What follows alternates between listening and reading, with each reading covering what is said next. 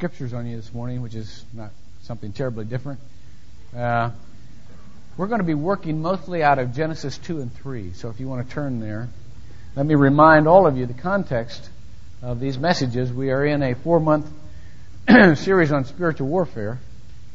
The first month was basically a war college talking about the dynamics of spiritual warfare. Uh, the second month, last month, we talked about uh, cultural strongholds. Uh, that is, the things that our culture encourages us um, to retreat into so that we do not have to face our real problems and we may stay there and decay with Satan. This month, I want to talk about how Satan sabotages relationships. And I thought that it would be appropriate to begin with a marriage relationship, although there is much that I, I will say this morning that can be applied to any relationship. And so, therefore, I want you all to listen closely whether or not you are married or planning to get married. 25 years ago, I sat in a hot high school gymnasium with a cap and gown on, awaiting my high school commencement speaker. And uh, I was a typical pagan kid, thinking of the parties afterwards, and you know, not wanting to to uh, miss any of the fun times. But but I was willing to listen to this fellow, who obviously, like all commencement speakers, would come and tell us what we wanted to hear, how good we had done, and how well he wished us. This particular commencement speaker stepped up to the microphone and looked at all of us and said, I hope the next 10 years are the most miserable you've ever lived. I thought, this guy's got a problem and wonder where they got him from. He said, I hope that you have the toughest time in the next 10 years than anybody could ever have in a life. He said, I hope that your existence is severe. Because up till now you've been very sheltered. And up till now you've thought that you have known what life was all about.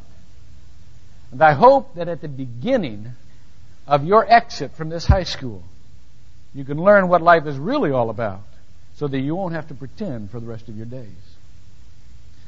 Because severe existence is the most freeing experience you can ever have. Well, it is in that vein that I come to you to speak not words of comfort, but of challenge. Because I want us to be able to face the onslaughts, listen to this, of comfort to our marriages and to most of our relationships. The subtlety of Satan is this Satan never begins by telling us we have problems. Now, I know that may surprise many of you because we all have Satan in this role that he's the one that causes all the problems. And he's the one is the, that is the great discourager. Quite the opposite. If Satan can have his first choice, his first choice will always be telling us it's not as bad as it seems, therefore you don't really need to fix it. Satan would have us believe that Christianity has as its point protection rather than resurrection. Now, if you will read in the third chapter of Genesis with me, let me show this to you. The serpent was more crafty than any beast of the field which the Lord God had made. And he said to the woman, Indeed, as God said, you shall not eat from any tree of the garden. Right there, he's trying to get her to feel confined, limited. Well, the woman said, No, from the fruit of the trees of the garden we may eat, but from the fruit of the tree that is in the middle of the garden, God said, You shall not eat from it or touch it, lest you die. And the serpent said to the woman, You surely shall not die. One of the things, one of the dynamics in marriages that I see is the constant theme of the protection of the relationship rather than the admission that parts of those relationships have died and therefore they need, by the power of God, to be resurrected. You see, Satan would have us believe we don't need to go through all the work and all the pain of death if we just protect what we have long enough. if we just will, will uh, tell ourselves it's okay, it's normal, it's no big deal, then maybe we can coast along. Maybe we can mummify what we've had and always keep it, brush it off and dust it, always keep it just as it is. But what happens after decades of that is you turn back and you haven't got anything at all. Because it has died. And now you find yourself smiling and telling everybody you have a great marriage, but you don't have a great marriage. You know why? Because our theme was protection rather than resurrection. Remember when Peter said to Jesus, You don't have to die? And Jesus said, Get thee behind me, Satan. Unless we realize something is broken, we will never get it fixed. That goes for our marriages, that goes for our lives, that goes for our friendship, that goes for our churches. Unless we can admit this doesn't work anymore, we will never get it fixed. We are so afraid of disharmony. We are so afraid of somebody singing a different tune. You know what? The goal of marriage is not to think alike. The goal of marriage is to think together. Those are two different things. The goal of marriage is to admit that we have a problem. Something is dead so that we can begin to invite God to resurrect that thing. So that we don't have to go through the great cover, cover up like Adam and Eve did. What did they do right after they ate the fruit? Jump behind the bush. Pretending everything was okay. I was just resting back here. You know? God says, Where are you? Oh, I'm just, just back here. You know? Why are you back there? Well, I was just kind of afraid. because I was naked. Not because I ate, because I was naked. Who told you you were naked? You know? Have you eaten? Yeah, okay. See the great cover up. And that's what our marriages are. The great cover up. That's what most of us have for all of our life, the great cover up. Until we admit that we are broken and that we radically need God and that sin is of a radical and pervasive nature that will destroy us and cause death to our relationships, to ourselves, to our spirits. Until we admit that, we are playing right into the hands of Satan. I was reading Romeo and Juliet a couple of weeks ago. And there's a part in which Romeo goes to a druggist called Apothecary. You ever, you ever wonder where we got that name? apothecary. And he wants to buy poison. An apothecary is unwilling to sell it to him. It goes against his grain. But Romeo offers him this huge sum. And he still resists. And Romeo says, But you need the money. You are so poor. You can't afford not to sell it to me. And finally, Apothecary says, my poverty, but not my will, consents. And he sells it to him. Friends, our Christianity is the same way. Our poverty, not our will, will fix things up. The admission that we are totally without resources. Blessed are you who are poor in spirit. For yours is the kingdom of God. It is not till the time that we come to say, this is broken. I've got a real problem. This isn't, this isn't well. This is broken beyond repair. I need a resurrection. It's not till that time that God can fully become involved and that we can fully come alive. The second lie that Satan would have us believe, and this is so pervasive in this society today. The second lie is this. It's in this verse right here. Verse 6. I'm sorry, verse 5. For, for God knows that in the day you eat of it, your eyes will be opened. You will be like God, knowing good from evil. And when the woman saw that the tree was good for food, and that it was delight to the eyes, and that the tree was desirable to make one wise, she took from its fruit and ate. Second lie. The second lie goes like this the purpose of a relationship is for your self actualization, for your self realization. It's not for love, it's so that you can be all that you can be. That's the purpose of a relationship. You feel the limitation that Eve feels. I've heard so many people say, hint, not say, I'm sorry, hint. You know, if I just didn't have all these family obligations, this is what I could be.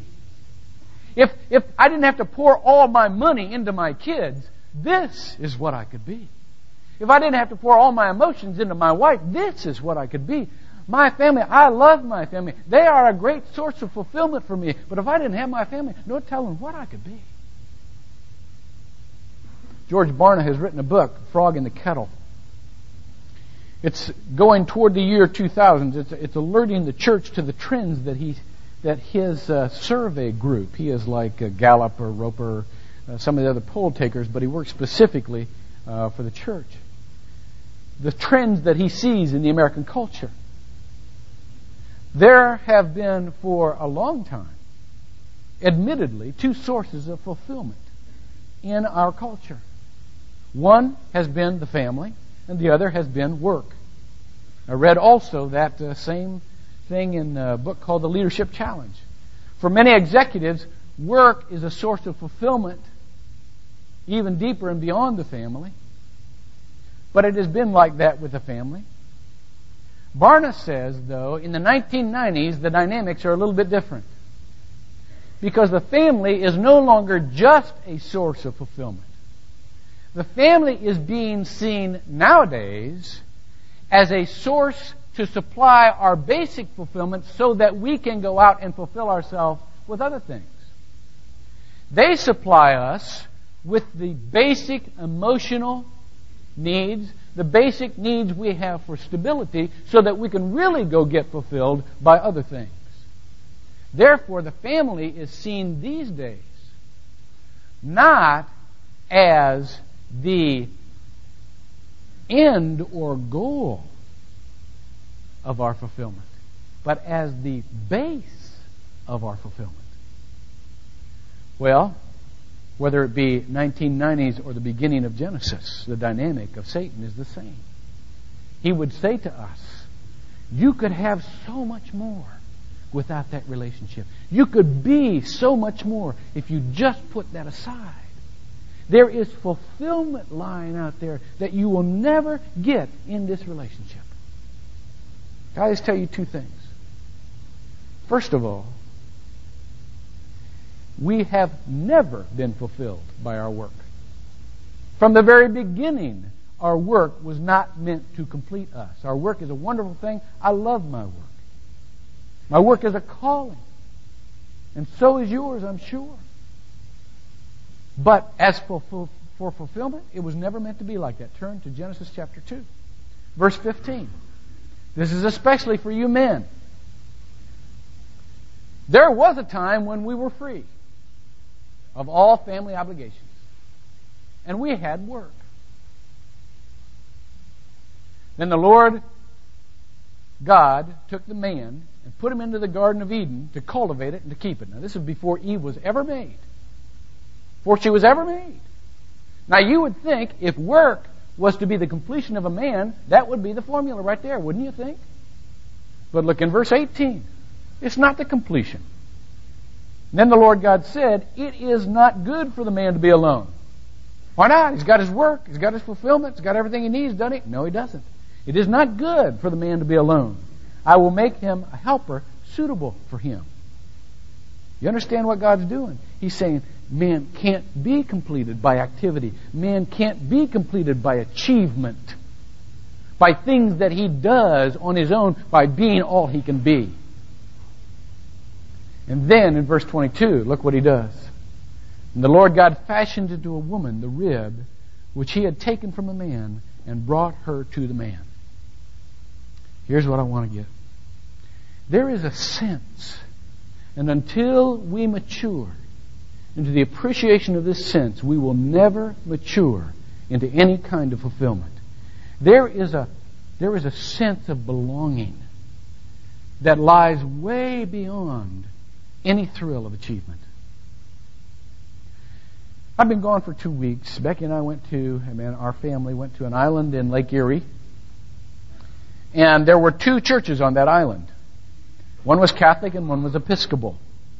And so for the past two Sundays, we've worshiped in the Episcopal Church. Now, it's a wonderful thing to worship in different churches and to see God's people and, and, and, and to see our boys go through the fumbling with the, you know, the Book of Common Prayer and the hymnal and they're going back and forth and reading back and forth and watching and, and just, it was, it was good. It was good for us to do that. But I know that you know that I'm not wired quite like that. And so by the time we got home on Monday afternoon, last Monday afternoon, I said, Beck, Northland's got a worship service tonight. I got to go. I'm dry as a bone. I've got to go worship. So I came and worshiped, and Reggie Kidd was preaching, doing an incredible job. I mean, wonderful. Here's this guy who not only has a PhD in New Testament studies and is a seminary professor, but can preach. Now I'm sitting there thinking to myself, you know, the whole time I was gone, I was perfectly comfortable, knowing that there are several people in this church that can preach every bit as well as I can. And there are many people who probably know more than I do on any given Sunday. And as I come back and I listen to Reggie, there's a sweet pain in that comfort because he is doing. And I'm sitting there thinking, what do they need me for? They've got they've got guys and probably gals too, but guys who could who could stand up and deliver and on. And I and I go through the thing of saying, look, I've got to come to terms with the fact that on any given Sunday when I stay up here, stand up here, it's tremendously intimidating, by the way, to preach to you. You're going to tell it, my, my voice just changed. Intimidating. Tremendously intimidating. You know why? Because you've had experiences with the Lord I haven't had, because you have wisdom I don't have. And you have skills I don't have. But the comforting and secure, securing factor as I sat there and I worshiped with my church family. I got my security from the place, not that I could preach better than anybody in the place, nor even that I could lead us all any better than somebody else could lead us to where we're going. I got my security from this. We belong to each other. You know, I belong to you. God happens to have put me in the role of pastor here. But my security doesn't, come from my skill or my comparison to you. We belong together. And I missed you when I was gone. I want to take you all on vacation with me next year. I missed you while I my family wasn't there. We belong together. You know what? In 20 years of ministry, I've, I've performed hundreds of weddings.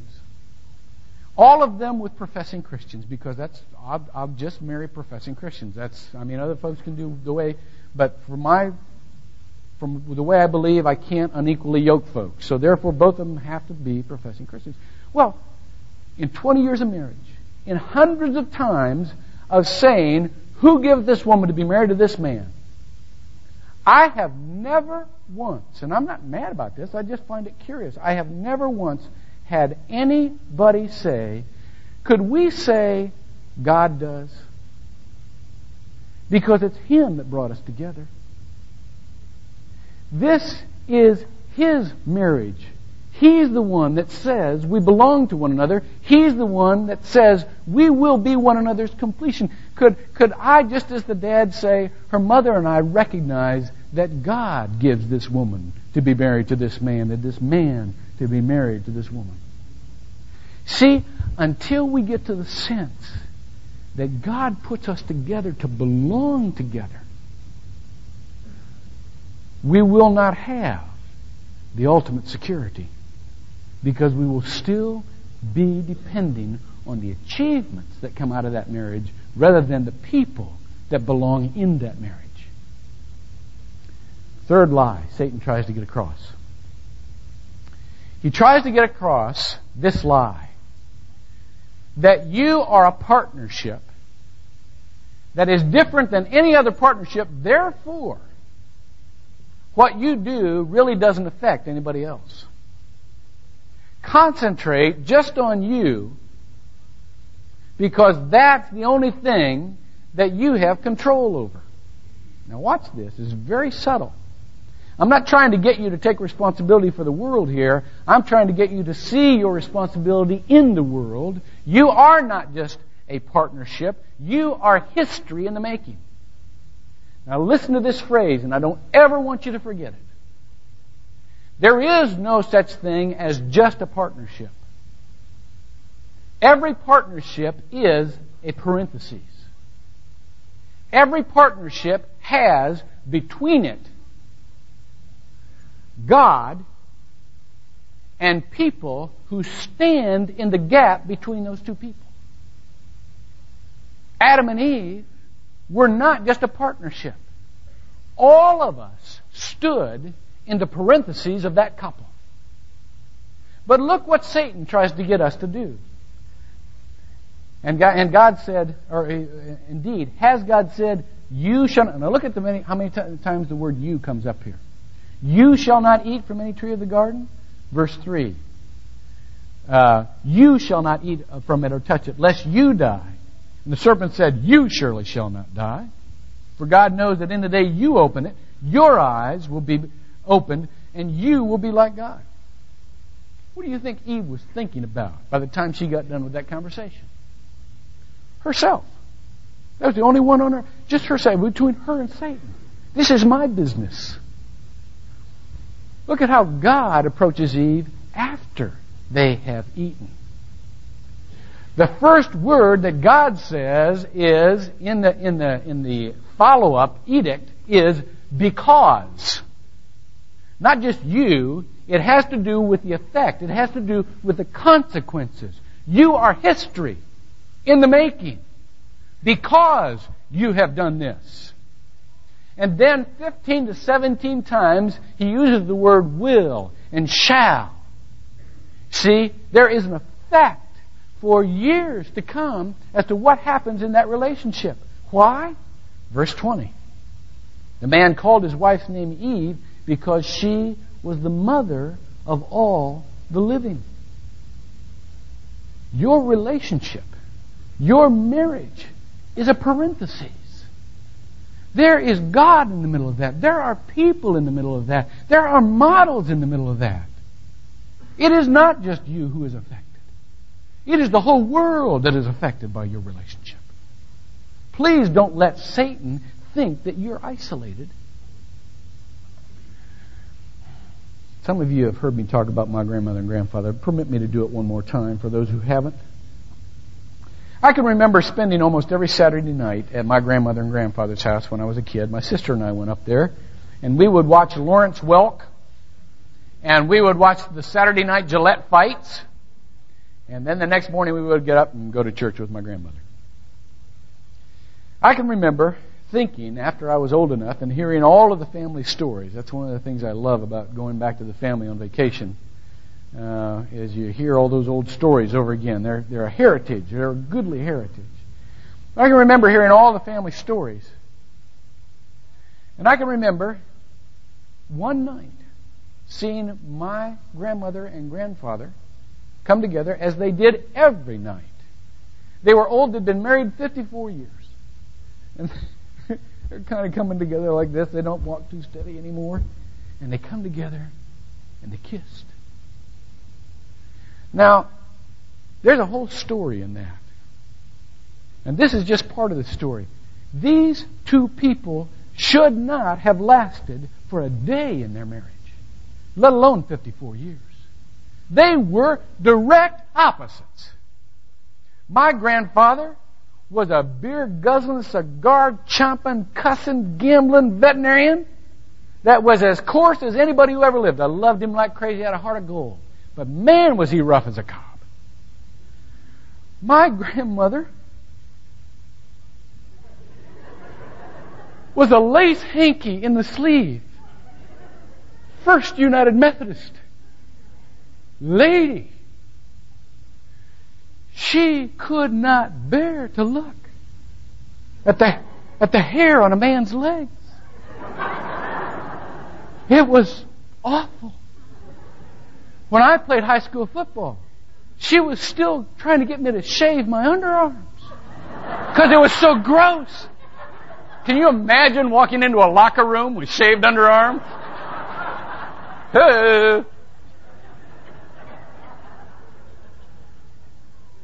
It must have been horrible for my grandmother to be married to my grandfather.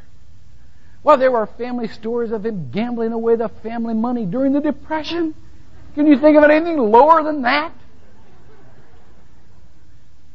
It must have been horrible for my grandfather to be married to my grandmother. If she would have had her way, she would have had everybody in town believe that her two children were adopted.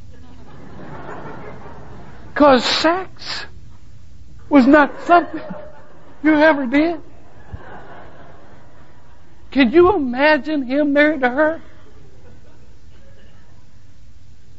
54 years later, they're still kissing every night. Why? I don't know.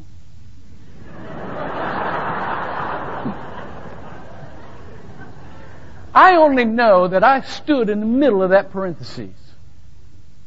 I didn't have a great home life. But I had a wonderful model in my grandparents of what it is like to love each other. Just to love each other. And I was in the middle of the parentheses, and they will never know how they set my goal for my marriage. If God gives us another 40 years, I'm going to be toddling up to Becky, trying to find her lips. I am. Just point them out to me. I can't see them like I used to. You know?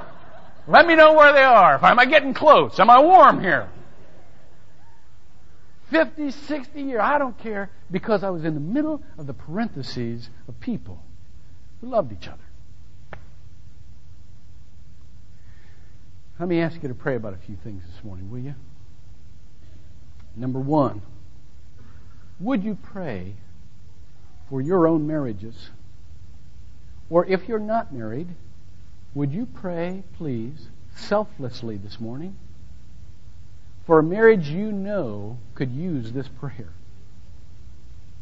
Would you pray that God would teach you to recognize the things that are dead so that you may call on Him to resurrect those things.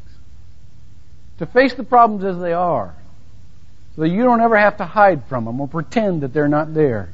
So that you won't believe the devil's lie about protection being better than resurrection. Would you pray not to use each other so that you can make better of your life somewhere else? Would you pray to recognize that you are not the only two people concerned in that relationship. That you are parentheses. You are not just a partnership, you are parentheses. And that many, many, many other people are affected by your lives.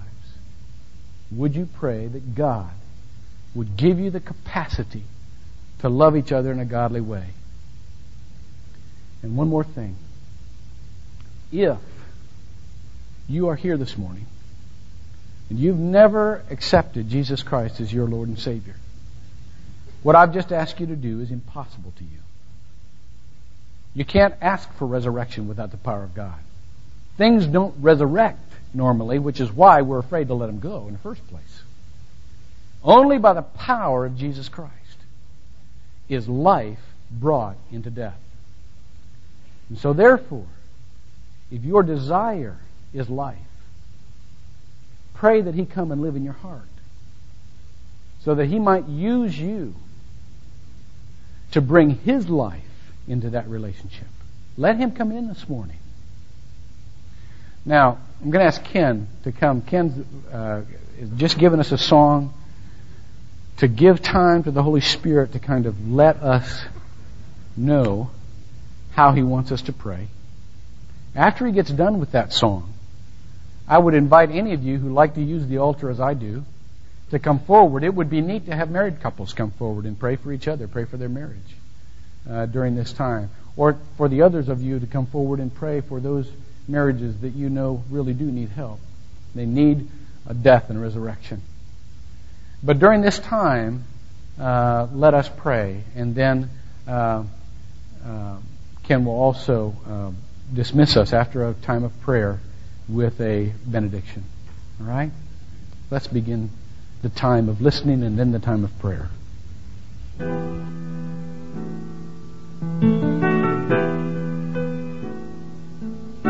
The spring of love finds its source above. You know it's there. So fill your cup, you'll find there's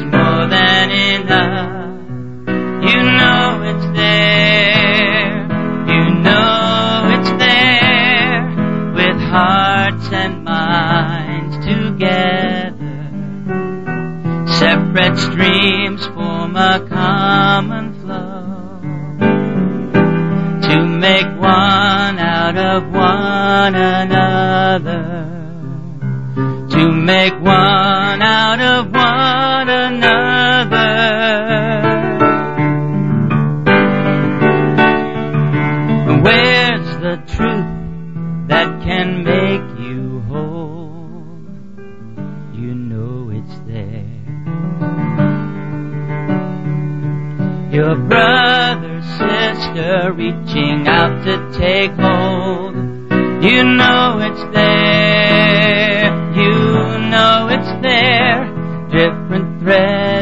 sewn together in a pattern all their own to make one out of one another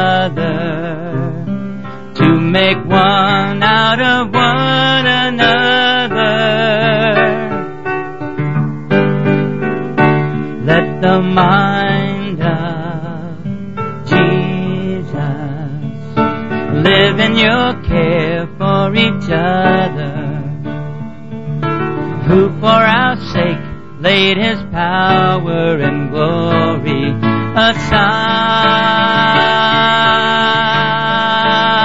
aside. There's a spark burning in your heart. You know it's there.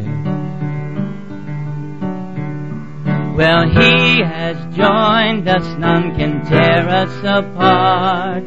You know he's there, you know he's there, belonging to each other. Now we're following his call to make one out of one another to make one out of one another. To make one out of one another.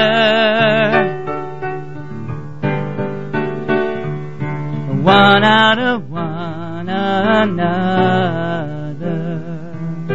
One out of one another. One out of one another.